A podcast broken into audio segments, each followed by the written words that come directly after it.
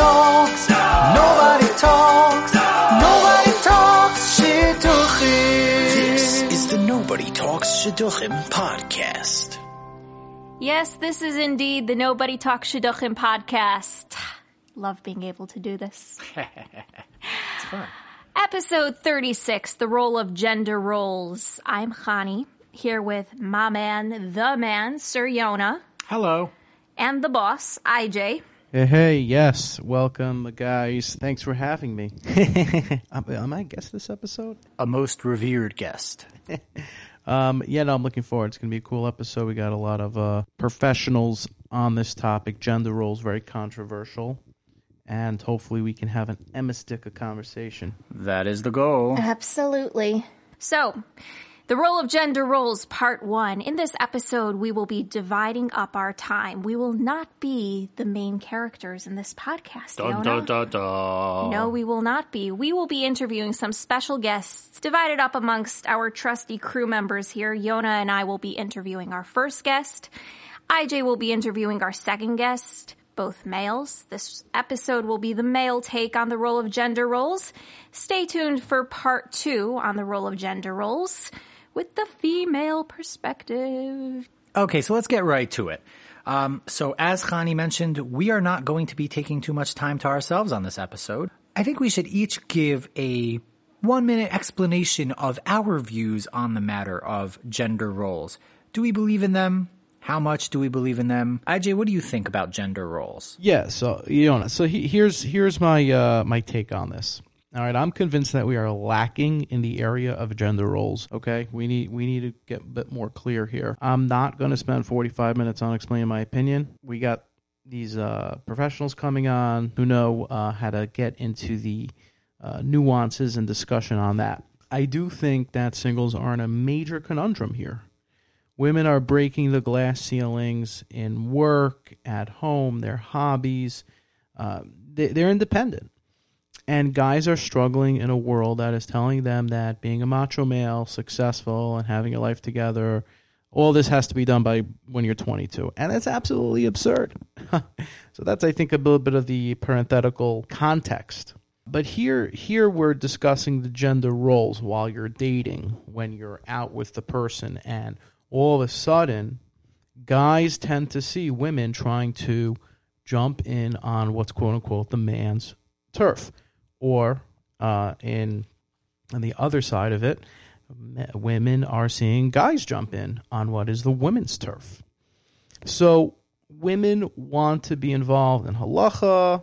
They want to be involved in finances. They want to live in their own neighborhoods. They handle all the Shabbos vacation plans. Before you know it, like what's left for the guy? All right, the guy wants to be involved in all these other things, Shabbos table, uh, what the kids dress, etc., etc. Things are just coming up that guys are noticing, gir- girls are noticing. We're getting this feedback directly from our audience, from people who are dating, and this makes both parties feel extremely perfidious.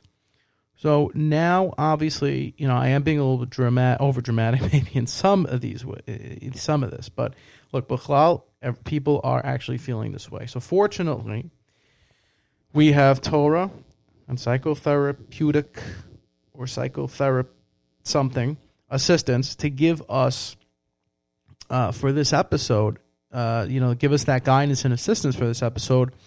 So, you know, we're able to dulcify this version of gender roles and explain them more, you know, and you know, for myself, I'll just leave you with the following.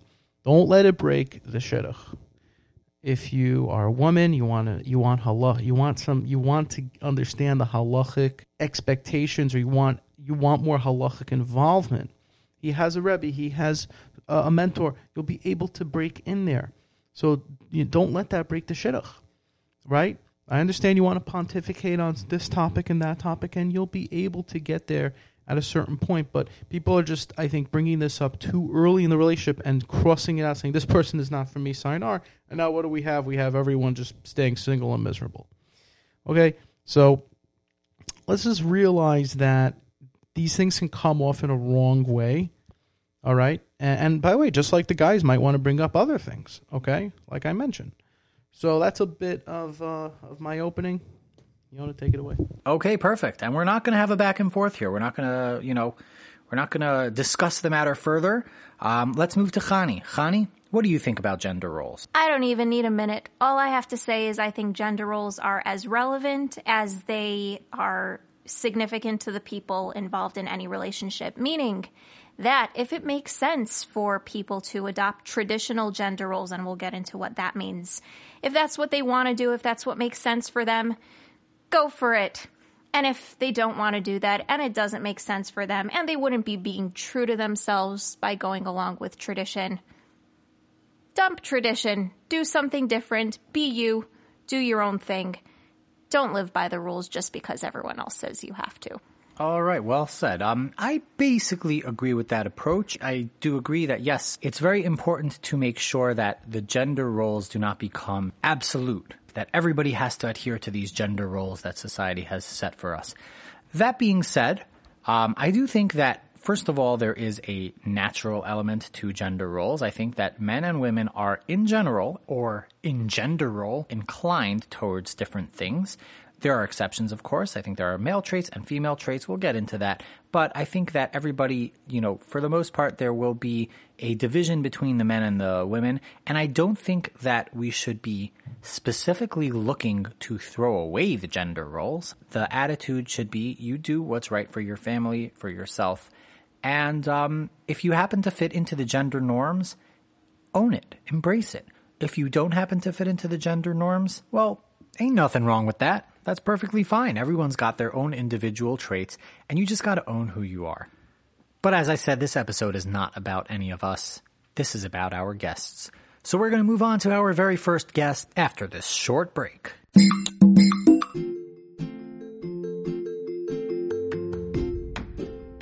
Hey guys, it's IJ from the Nobody Talks Shidduchim podcast. I want to take a moment to tell you about this awesome new dating site that I even signed Avery up for. Uh, finding a Shidduch match is very tough. Where do you go? Where do you find them? Fortunately, there's an all new website for chesed-minded individuals that are looking to find their zivug. It's called Match Made in Hask. It's free, it's easy to use, it has a private database, and it's run by leading shadchanim from all different backgrounds. It's created for Am Yisrael. So visit matchmadeinhask.com to join. That's matchmadeinhask.com to join. Sign up today.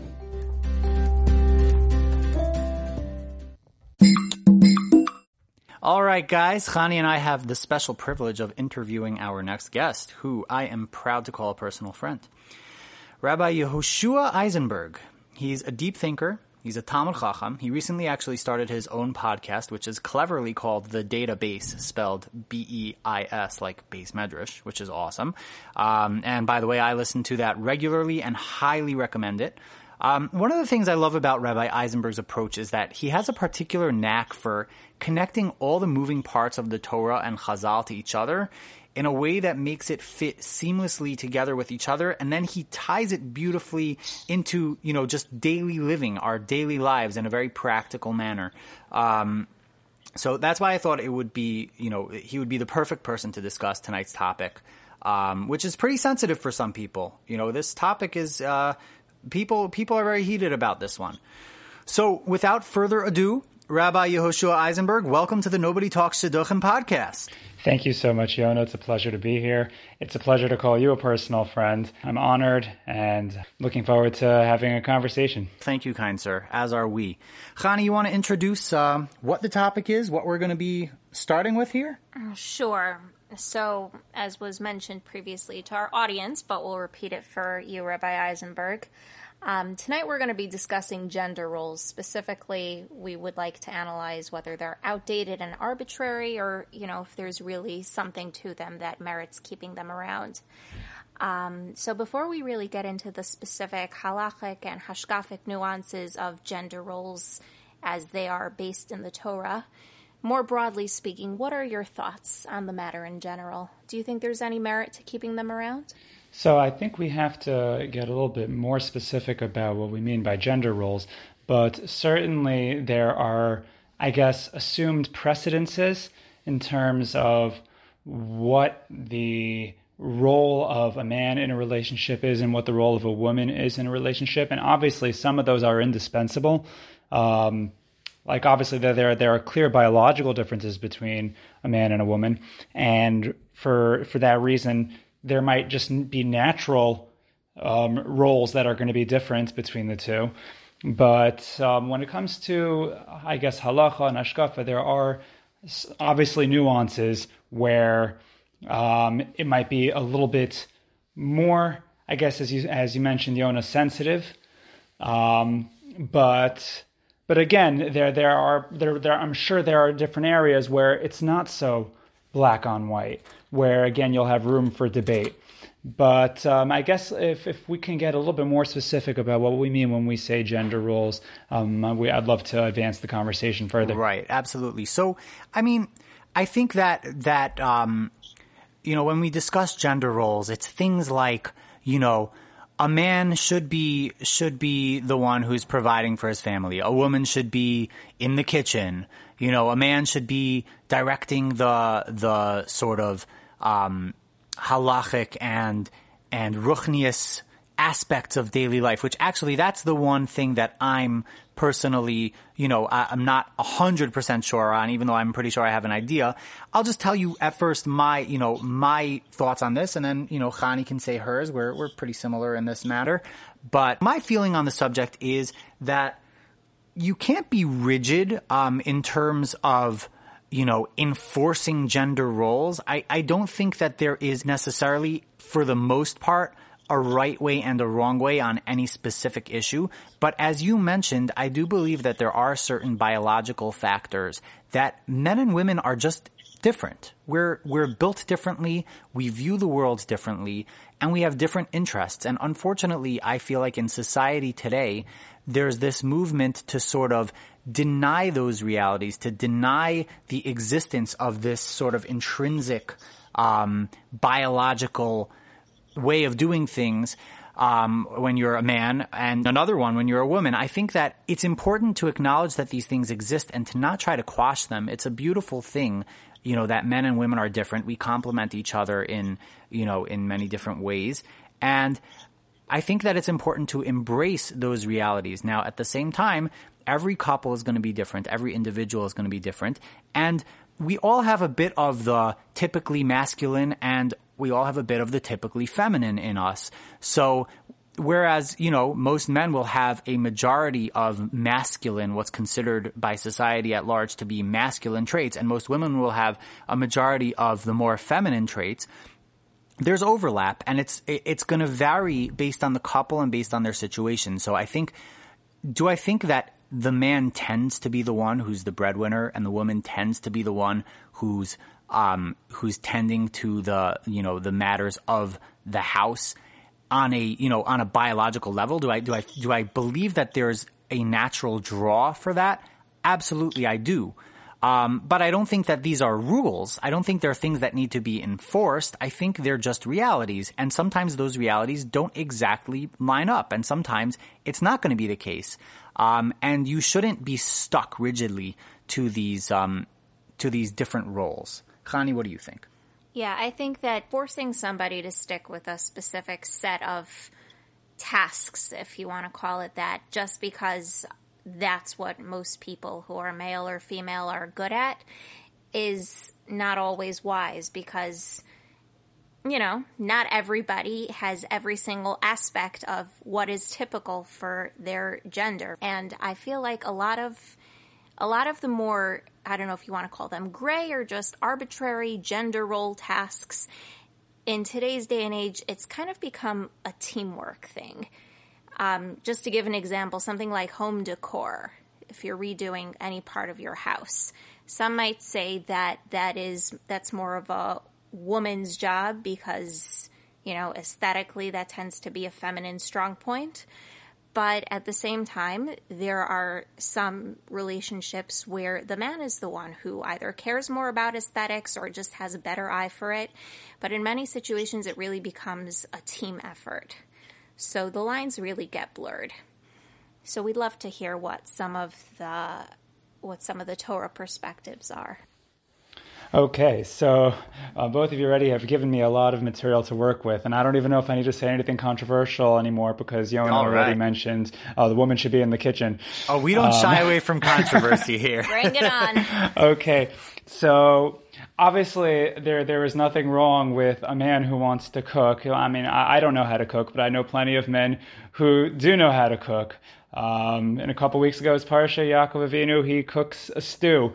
Um, so we, there, there. If you want a precedent for a man cooking, you do have that. So there are, I would say, a lot of, um, I guess, phantom gender roles that are more or less arbitrary. Um, and a lot of those things, a person certainly should not be rigid um, when it, you know when it comes to those kinds of things. But again, there there are obvious differences between men and women, and I do think that in the world we are in now, um, you know, the, the the lines do tend to be blurred where they should not right? So I would say that you know it works both ways. I think there are people who tend to be rigid in areas where they absolutely should not be, and then there are people who are blurring the lines and and you know almost switching roles where the roles should absolutely not be switched. So I, th- I think you have a little bit of both. Now, in terms of um, some of the other things that were mentioned, like uh, the, woman's role being, you know, in terms of, of, of making the home, right? So we do have um, a basis for this, you know, it, just in, in Chazal's vernacular. So, for example, the Aramaic word for a woman or for a wife, really, um, is bitziu, which um, it's from, it's related to the word bayis. It's related to the word home. Oh, wow. And- Fascinating. Yeah, and so yeah, the the Aramaic word for woman is is really it's house, and and there you know th- there's something to be said about the woman's role in the home. Now, in terms of a man being the breadwinner, so you are absolutely right that there is certainly a precedent for that. It says in Chumash and Bereshis, "B'zeyas apecha tochal lechem." This is exactly what Hashem prescribes for Adam Harishon after eating from the Eitz Hadas. That He says that man is going to work, and yet we see in other circles um, it's very frequent that a woman will be the breadwinner and the man will have a an almost uh, solely ruchniistic approach to the marriage where he's learning or he's or his his parnasa if he's in chinuch or if he you know if he's in kollel so it's a like his parnasa is really on the side.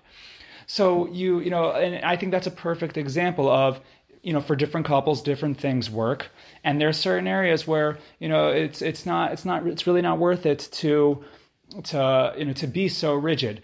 I actually recall that um, in, on one of my rabbinic training courses that I took um, over the past few years.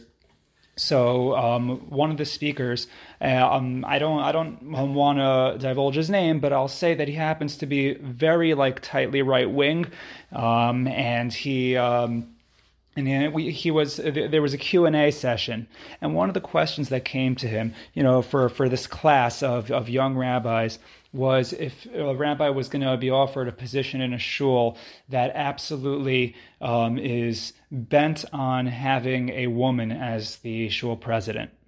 And this really right-wing rabbi you know like you know Agudas Yisrael you know um, in wing he, he said you know you choose your battles and that, in, in other words, it's not that there isn't what to be said about, let's say, a woman in that kind of a role in, in the spiritual world, but again, choose your battles. Maybe this is not one of the battles where it's actually worth that much of the fight. So I just bring that example in just to see that that that you know that construct of is it the best ideal? Not necessarily, but I wouldn't you know throw away a shul offer job necessarily on on that basis alone. Right. So what would you say, you know, when, when we're venturing into that topic, on the topic of, of women, you know, leading spiritual sort of positions or, or taking those kinds of leadership roles, whether it's in the shul or in the house or in the community, what is the Torah perspective on that? What is Chazal's perspective on that?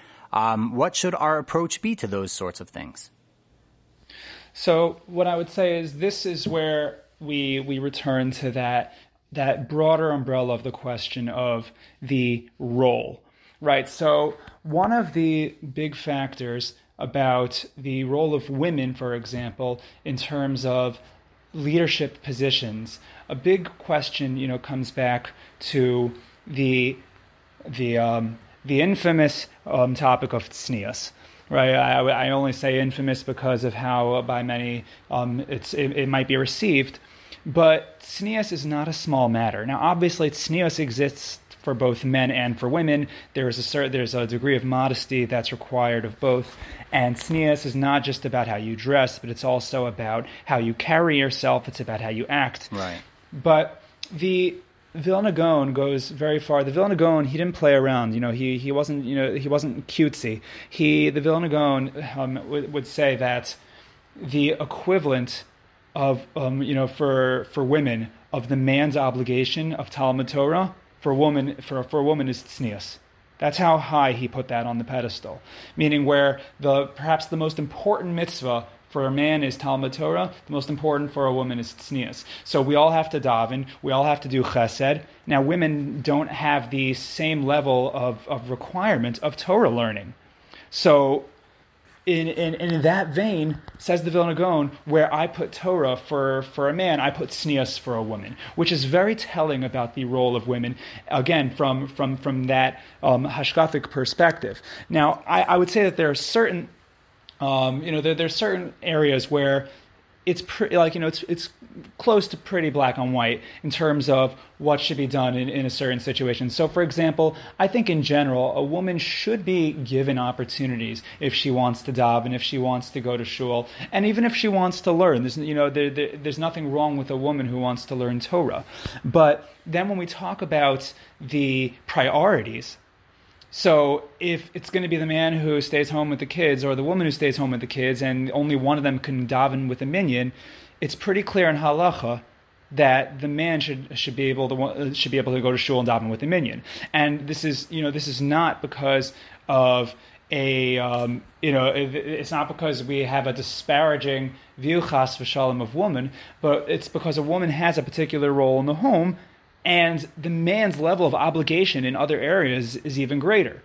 You know, like if, if a woman wants to uh, to volunteer, um, you know, extra obligations, you know, that's amazing if it works out for the family. And similarly for the man, if the man wants to have extra obligations in his community, so obviously that's something he has to discuss with his wife. But the first step is to look at what does halacha say about a certain area, and then um, and and then work your way down from there. So in terms of of a woman in a leadership role, so again, I would say certainly, um, you know, what, you know what I was taught in terms of choosing your battles. But what's the ideal? So anything that puts a woman front and center naturally is compromising of that top value of the woman, which is tznius, and and so that that's something that absolutely has to be considered. Now, obviously, there are women who are in chinuch, and you know, for in, in, certainly in in the area of benos Yisrael. So certainly, it, it, makes much more sense in my mind for a woman to be machanech um, young girls, and for for women to be involved in women's events you know, whether it's a chalabik or whether it's, you know, even just giving um, giving lectures. If a Rebbitzin is going to be giving lectures to the women, so that you know that obviously naturally makes more sense. Mm-hmm. Now, is, is is there a place ever for a woman speaking before before men? Again, I would say choose your battles, but it's you know like there there's the ideal, and then w- w- there's the area of how rigid should we absolutely be in this area? And that might depend on the community and that might depend on the culture. And again, a lot of these things which, you know, just develop over time, you know, it's, it's, it's clear that the place that we are at now is not quite where we were generations ago, but there are certain things that we don't throw away. For sure. Absolutely. Um, what would you say um, to people who, you know, who sort of will take concepts in Judaism and and use those concepts to paint Judaism as sexist. To say, oh, you see those Orthodox Jews, they're so sexist. It's all about the men and the patriarchy and, you know, all of that. What would you say about that? You know, for example, something like the bracha of Shelo Asani Isha. You know, people immediately they, they, they take that and it's it's like, okay, you know, Judaism hates women what what do you what would you respond to that? Okay, so it's it's an excellent question, and actually reminds me of a, of a great story. Um, my younger brother Mendy, um, who you know well. Oh yes. Um, he um, we, when we when we shared positions as advisors for NCSY, um, he was trying to get attention from the NCSYers, and so he wanted to spark a great conversation about just this very topic. And so immediately, you know, he, he asked the, the, the high schoolers, um, so who here thinks the Torah is sexist? And then then they all he had all of their attention. They were all ready to hear what he had to say about it, and they were all very sure that the Torah was sexist. Um, like, and this might be a different conversation um, than a conversation about gender role. This might be a conversation more about having a conversation with people about gender roles. So if the person comes to you saying the Torah is sexist, it could be it's not worth the conversation. Um, but if the person comes to you and they're asking, like, I really am trying to understand um, these precedences in the Torah, I'm trying to understand the the uh, let's say the Haredi society, or I'm trying to understand Orthodox norms and how can I look at it and and assume that it's not sexist? So if if if, that, if, there's a person um, with intellectual honesty who's looking for the truth about these things, so I think you have to take um, each thing step by step. So let's say, you know, I, um, Shelo Asani Isha is a good example because that one just sounds like we are saying that there's this um, almost this, uh, this objective statement that it's better not to be a woman, right? And we put this next to not being a goy, and we put this next to not being an eved, right? So in the brachos that we say in the morning, and the, the, the, classic answer that's given, some people think of it as apologetic, but it's really the the pashut pshat um, explanation of those brachos is that it has to do with hierarchy in terms of mitzvah obligations. So we prefer to have more mitzvahs in general. And there's something, you know, that's just one of those things that women don't have as many mitzvahs. And, you know, that can be seen as an advantage, that could be seen as a disadvantage. Um, and you could take you could take it for what you want. You know, um, Uh, I, I, don't hear any women complaining that they don't get to do bris milah. but, but in, in, all seriousness, the truth of the matter is that society has certainly changed. And I'm not saying that the that the text of our brachos should change, but just to understand where where things came from a long time ago. It was, it was, and many will argue today, it is still very hard to be a woman in society. And there is something for men to be thankful for you know, if you want, if you want to call this male privilege, I'm sure a lot of people today would like that term.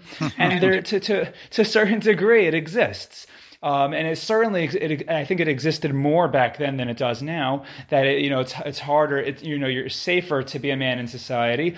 Um, but but certainly, if you look at it in conjunction with the other brachos, um, in, in, terms of Shelo Asani Goy, which many people would say is also not politically correct. What's wrong with being a, a non Jew? And the answer is if that's how Hashem created you, there's absolutely nothing wrong with that. But we see a certain advantage, a certain um, bracha that comes with, um, with being a Yid and certainly not being an Eved.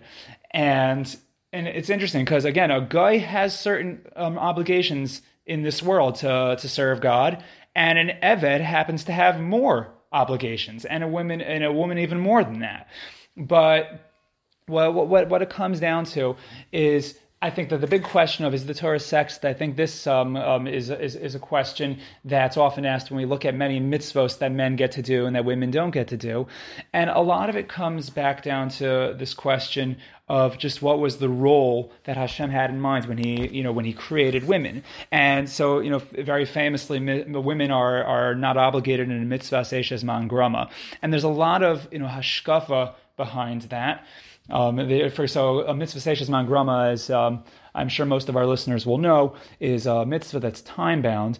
So I've heard a lot of hashkafa connected to this, in that when it comes to a you know a, a woman.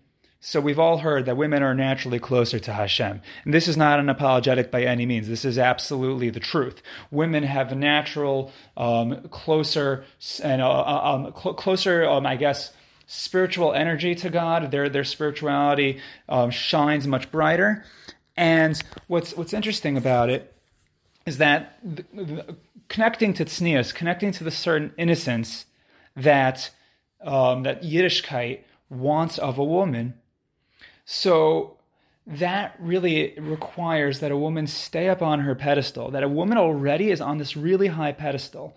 Now, for a man, you know the the biggest you know um, obligation for a man is character refinement constantly growing and adding on to you know to to make himself into a better person. Now, obviously, this is something that a woman has to do too. But right, this is something that I think you alluded to earlier, Yonah, that there are certain masculine features that you know even um, uh, women can relate to, and vice versa, feminine that that men can relate to. So both men and women have to work on character refinement. But for man, the real spiritual battle is the climb up, whereas for a woman, the spiritual battle is you're already up there, do not fall. And for this reason, hashkafically, time is really the greatest um, is the greatest enemy of woman because the longer she spends in this world, the more she has that challenge of stay up there, stay up there. Whereas for men, the more time, the better. The more time I have to climb up and climb up, I can constantly get better. Oh, so wow. for a woman, you know, she's already on that pedestal. So mitzvas asei shehazman grama, we don't preoccupy her with things that are going to take her time. We try to leave her to the other responsibilities that she has to do in terms of setting the setting the tone and being that beacon for you know for man to be the Ezer Kenegdo for man, to be the one who inspires man. Wow, that's beautiful beautiful. I, I actually like, you know, related to the Shelo Asani Isha. So there's the flip side. There's what women say, which is She'asani Kirtzono. And I've heard that, you know, described as thanking Hashem for creating me, um, according to his will, which, which I've heard something along the lines of, you've created me already in a closer state to perfection than you created the man. You've created me already with, as someone who is aligned with your will, um, in a way that men are not. Um, and I think that you know I think that ties into uh, to to what you were just saying beautifully. I appreciate it, and, um, and I, I think this is important because um, again, people um, people are very sensitive about this issue, and people have to recognize um, the Torah's value and so just you know, just from a halachic standpoint, my Rabbi Rav Yonason Sacks, he um, he has he's very prolific, and he um, he has um, in one of in a couple of his farm actually he, he quotes the Klei Chemda, who talks about just the difference between fatherhood and motherhood in terms of determining who's a firstborn. And so he says that when it comes to the nachala, right, the, spir- uh, the, spiritual inheritance and the physical inheritance, so that follows fatherhood. And says fatherhood, the firstborn is determined not at the time of birth, but at the time of conception, at the time of yitzira. And that that happens when you know when when the man um, literally, you know, he he gives over to the woman, and the woman it conceives. But when it comes to the spiritual identity, the kedusha of Bechor, so that follows motherhood. So, for example, the mitzvah of, of pidyon haben, that follows when the child is born. Motherhood starts at birth. Fatherhood starts at conception. Motherhood starts at birth. And the idea of kedushas Yisrael, that comes from the mother right? You're, you're determined if you're a Jew, if you're if if, you, if you're born from the woman. Whereas all the other inheritance, all the things, you know, for example. Um, many people wonder why it is that when it comes to halacha, right? What's the halacha, the minhag of the family? Usually, it follows the man. So, so again, when it so the way that I've heard it put very beautifully, the the Rav um, would quote the pasuk of Shema bini musar avicha v'al titosh toras imecha. So musar avicha that refers to you know the the hard halachic aspects. In fact, I think there's a relationship between the word musar and masora. Masora follows the father, right? The father has the rebbe. The father goes to the rebbe to get his eitzah. So the father obviously leads the Torah discussion in the house. Then what's toras imecha? Toras imecha represents that finer ambiance, that tone that is set, that Shabbos table, the midos of the family, that, that, that tone is set by the mother. Right? There are, there are times where um, Avraham and Yitzchak, for example, they were the one, they, they, they would pass down the Masorah from generation to generation. But often their wives had a Bina Yisera, an intuition that they knew better. And Hashem said, actually listen to them. So the point is that it's you know it, it's not just a you know uh, it's not, it's not a matter of men versus women in terms of one better than the other. But you need the Musar Avicha and the Toras Imecha. You need them both. And there, there, there's something that each one contributes to that marriage.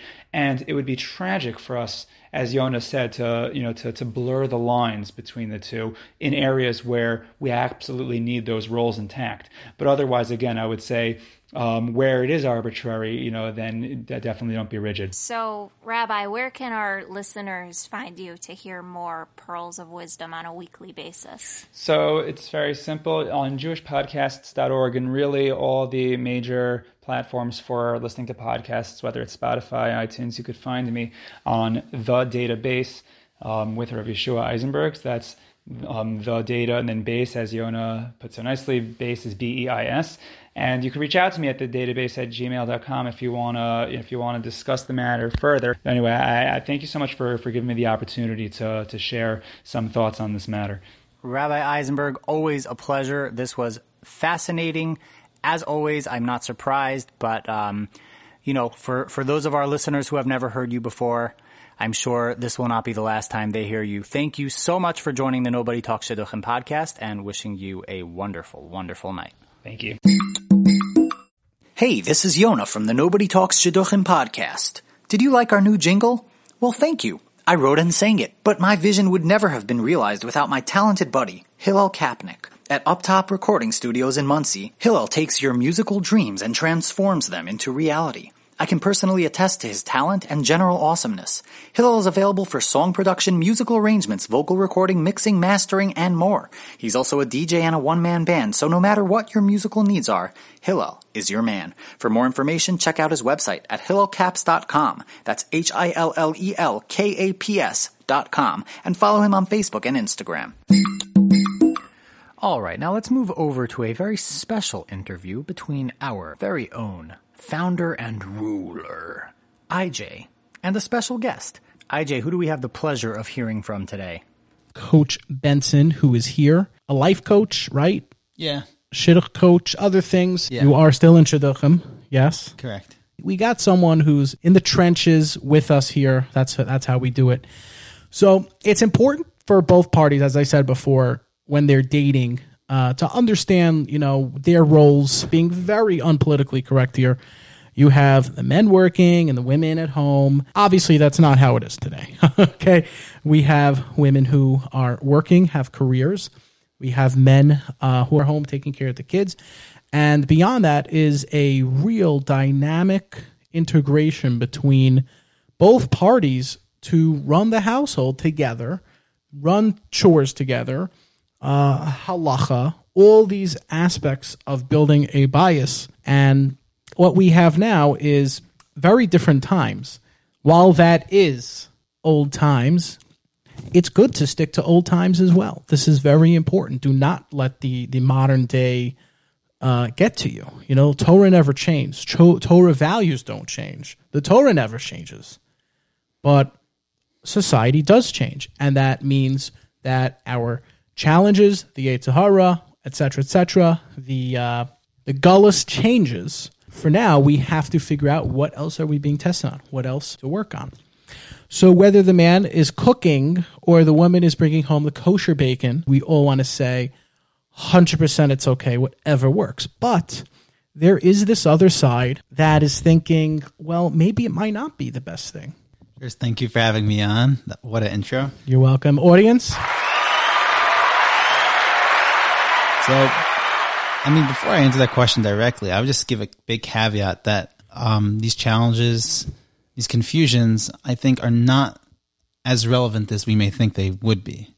Um, and the reason for that is because I think, in terms of dating, physical attraction, chemistry, and emotional connection, core values and goals. If that's in place, that's pretty much all you need. So that's the first thing I would say. The second thing, so just in terms of the actual question, I do think that gender roles do matter. I also think that there's a lot of flexibility, and I really, really goes down to let's say, yeah, let's say people have a disagreement about hashkafa. So what happens is if you have a loving, healthy, good relationship, people make accommodations. And that's why I was saying before that really, as long as the, re- the core of the relationship is, is solid, a lot of these differences, and I think a man's role should be this, I think a woman's role should be that, it, it kind of melts away a bit into, I respect whatever boundaries you set up for yourself. So you know what? You want to have this space for yourself? I respect that. women, are you taking notes? Avery, are you taking notes? Well, it goes. This thing goes both ways. It's like get out of the kitchen. It could be like that as well. Um, So I, that's why I'm just, I'm hesitant to like make strong statements about this because to me, it, it barely matters as if the core is in place because then you have, you can have a discussion about it and then you're able to for come sure, to, for sure. Yeah. and and and we're we're talking about it in this uh, this this context. You know, we're gonna have several therapists on and and uh, coaches and you know for this episode, but we're only discussing this in a shidduch perspective. While you're dating, that could be an issue. Now, let's say you do have a couple who are seeing each other right now, and there is a issue, hashkafa wise, hashkafically speaking. Uh, is that something for the man or is that something for the woman? There are women today who want a major say and and uh, involvement in that. Now that is amazing thing, but practically speaking, the man needs to be the man. I believe that boundaries are only made once they're violated.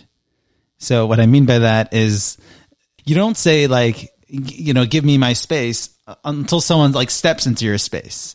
So Yeah, right, right. I love I love the way you phrase that, and and I'm and I'm saying this from a guy who's learning in yeshiva, or he's working now. He's learned, and he has not had this interaction ever with a with a woman with a girl before, and all of a sudden the girl's jumping in and trying to, uh, uh, new.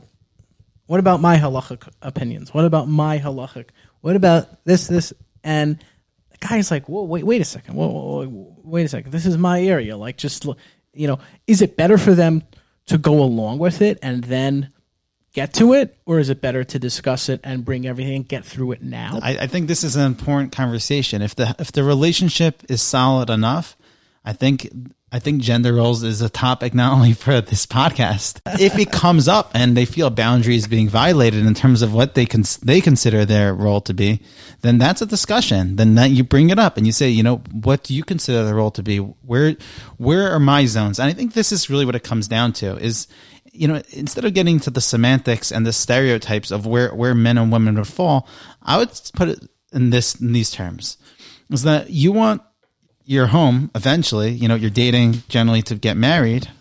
Um, you want your home to be a place where everyone's strengths are being fully optimized and being efficient.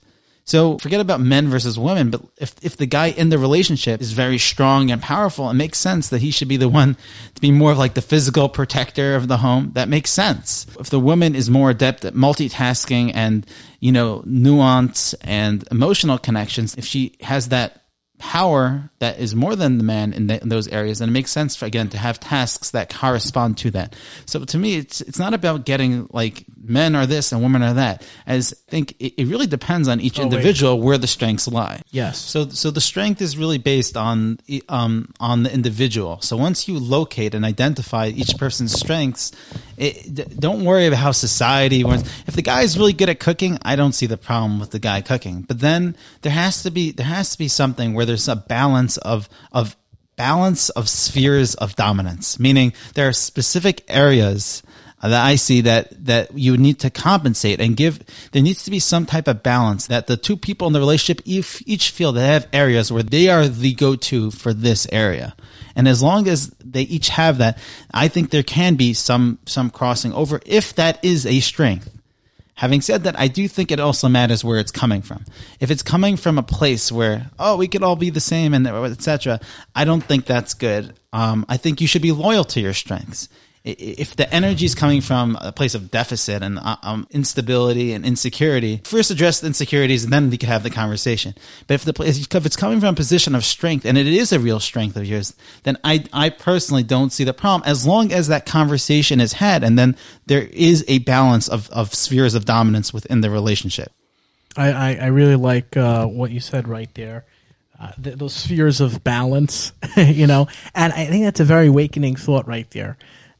It's it has literally nothing to do with the gender roles. Okay, it's nothing. Oh, he's the man. He does this. His woman does that. She does that, and it's, it's nothing to do with that. You're building a relationship, and you're both coming in with you know fifty percent and fifty percent, or as I joke on this podcast many times, hundred percent, hundred percent or as the single guys uh, expect, you know, uh, ten percent, and she does ninety percent. But anyway, wait, let's get a laugh there.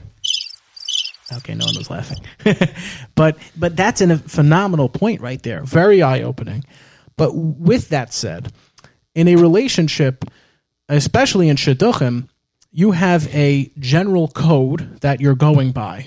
Okay, and that is that the guy has to feel like he's fulfilling a lot of those male roles, and the woman is going to be coming in and bringing in those roles. People have a real issue with taking a step back and letting that party do their thing. Um, so I totally get that, and I do I do agree that the lines have been blurred. Um, I think purposefully so, not by the individual, but um, by certain cultural forces that they're looking to see that on a broad scale that gender doesn't matter, roles don't matter, and and that's not true. And and, and if that's the place where the person is coming from, then that should, then honestly, then I don't even think that's someone. I mean, unless you're the same way, then then you're then you're meant for each other. But if you, but if you're but if you're not if you're not that way, I, I don't suggest going in that direction because the chances are there are many other aspects that the relationship won't be respected. And if that is the case, where they're total opposites, and I know couples like this, right? The woman is the, the, the girl is out working, and the guy is actually home with the kids. He's the cooker, he's the cleaner. That's fine. If that is actually the dynamic of that relationship, amazing. Kudos, we're at peace. But in this case, we're literally examining the fact that singles and shidduchim they can't get past the you know three, four, five, ten, you know six, seven dates. Right? They're having issues getting past those post first stage dates, and people feel like they're getting they're they're imposing on their territory. They're imposing on the terror. Okay, so how's the Shabbos table going to look? Well, uh, you know, what what what Shabbos tablecloth are you look? All of a sudden, you're questioning as a guy. That's the wrong thing because that's that's her aspect of it. But yet, our goals have to align. Our lives have to align. And where is Alignment. The, the alignment. Where's the common ground? Where do you where do you kind of cave in on some some? Again, once these once the relationship is secure and solid and it's healthy and it's working and there's chemistry, everything can be negotiated to a place where we could, you know, I'm good at this, you're good at that. And even if it doesn't fit perfectly into the exact gender role st- stereotypes, that's fine. The one thing I w- I'd want to just come back to that you mentioned before was when they start like going into the territory, like the, let's say third, fourth date, and she's like, and the girl's like leveling the guy with halacha stuff. Like, oh, did you know this and that? So, so to me, that's less about gender roles, so to speak, because again, everything can be negotiated later, but there's something just even social appropriateness. I think Mm-hmm. so. I think it's it's it's not it's not even like all these things could be worked out and talked about. but I have to know the halachas of my husband. right. So so that that's not right. So that if it's coming from that place where it's like I need to know, I need to tell you, I need to make sure, or, or I don't trust you, which is a big thing. I don't trust you to know the halacha, or I don't think you're taking the halacha seriously enough. If it's coming from that place, again, that's stay away. Uh, and I, I, I would point out two two aspects with that response that you're getting. The first thing is that, like you just mentioned, trust factor. Now you do have to trust that person. That's important. And then the second aspect of it is try to like understand that this guy has not been questioned or might not have been questioned like that in the past. He's not ready to open up and discuss all his halachic understanding, what he's machmir with, what he's not machmir with. You as a girl should be looking for a husband. How his midos are. Is he kind to you? Does he will he make a good fun? Not a chavrusa. Now again, with that said, I will say that there doesn't mean to compromise on your values here. Not at all. But give it a chance because the rest will come through. And that's most important thing. I think some confusion here can be rooted in that many people who have, let's say, did not grow up with with this high level of kavod Torah, um, kavod of rabbanim, and you know specific, I would say, more right wing views.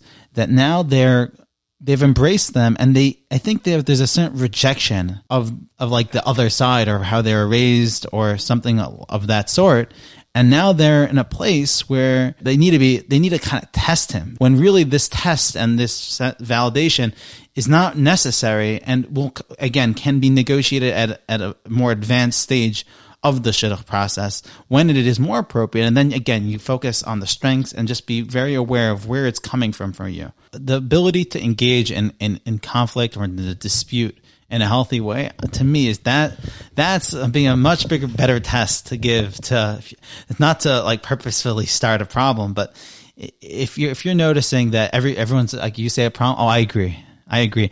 To me, to me that that will I'd be like, wait a second, you know, see what level of comfort can you have having different opinions about things? Is that a crisis, or is that is considered to be um, something that can't be tolerated? And I think again, if the, if any of these problems come up and and it can't be talked about in in a even handed way where, where one side's not getting super triggered, etc. If those lines of communication aren't open, to me, that's the red flag. Not whether or not he knows halacha or whether he's going into the kitchen and what's he doing in the kitchen. I don't know. Does a mm-hmm, mm-hmm. does a ben Torah belong in the kitchen? so, or the, you know, does the guy know halacha? He doesn't know enough halacha. So to me, the red flag is more the inability to engage about it rather than the content itself. Well, not not every single wants to make that commitment. Hence, why they're single. There, I said it, people. And you oh. you have to really figure out, you know, what are actually some situations that it's fair for the girl or the guy to jump up and say, "Whoa, whoa! I, I didn't know this was, uh, you know, this. I, I, th- if I knew this, I don't know if I would have, uh, you know, gone further with you in the relationship." you could choose as many values as you want and you say that make as many things that are this is a red flag this is too much for me etc but realize when you do that you're, you're the chances of you finding someone that's going to meet all that criteria goes drastically lower it really comes down to what we started with which is common values common goals chemistry and physical attraction if that's there everything else can be worked out negotiated talked out It's communication. It's Hashem. And so like everything else you're adding more to that is really in many ways diluting the priorities. You know, you can only have so many priorities. It's best to prioritize the character and all these things that we're just describing. the goal here is to get married on, like you said, Coach Benson. Do you feel comfortable? Uh, do you feel there's a little chemistry? Do you feel like this person's midos? You bring out the best in this person's midos because that's really the best way to put it. Here, everyone, this is the takeaway. This is going to be the clip on the Instagram right here. It's not whether this person has midos or not. Everyone has midos. We know the biggest crooks. They got the best midos. We know we we know the best guys with the best midos. They're very shy. It might not come out are the is that person's midos amplified when they're around you? Are your midos amplified uh, when you're around them? That's the difference. That's how you know this is something I should go into. This is, should be a, a serious relationship. We uh, so appreciate you coming on, Coach Benson. Coach Benson, uh, if people are interested in inquiring further, uh, where can they reach out to you? Absolutely. So you could find me at coachbensonfox.com. Please go there. I have a group with 450 Jewish men. So it's called Jewish Men for Joy, Balance, and Growth. So that we have it on Facebook. But Oh, cool. I think I heard of that. yeah, and you could always email me at results at coachbensonfox.com. Awesome. Excellent. That was awesome and excellent. Thank you so much. Thanks, Coach Benson, and thank you, IJ, for an awesome interview. Um, yeah, guys, stick around for part two, which is going to be coming out soon. It's going to be exciting. This is going to be the female take on this very same issue. Uh, IJ, why don't you end us off here? Well, thank you for joining us for another controversial, amazing, spectacular episode. As I usually end off, happy face, smiley face, silly face. This is the Nobody Talks Shidduchim podcast. Nobody talks. Nobody talks.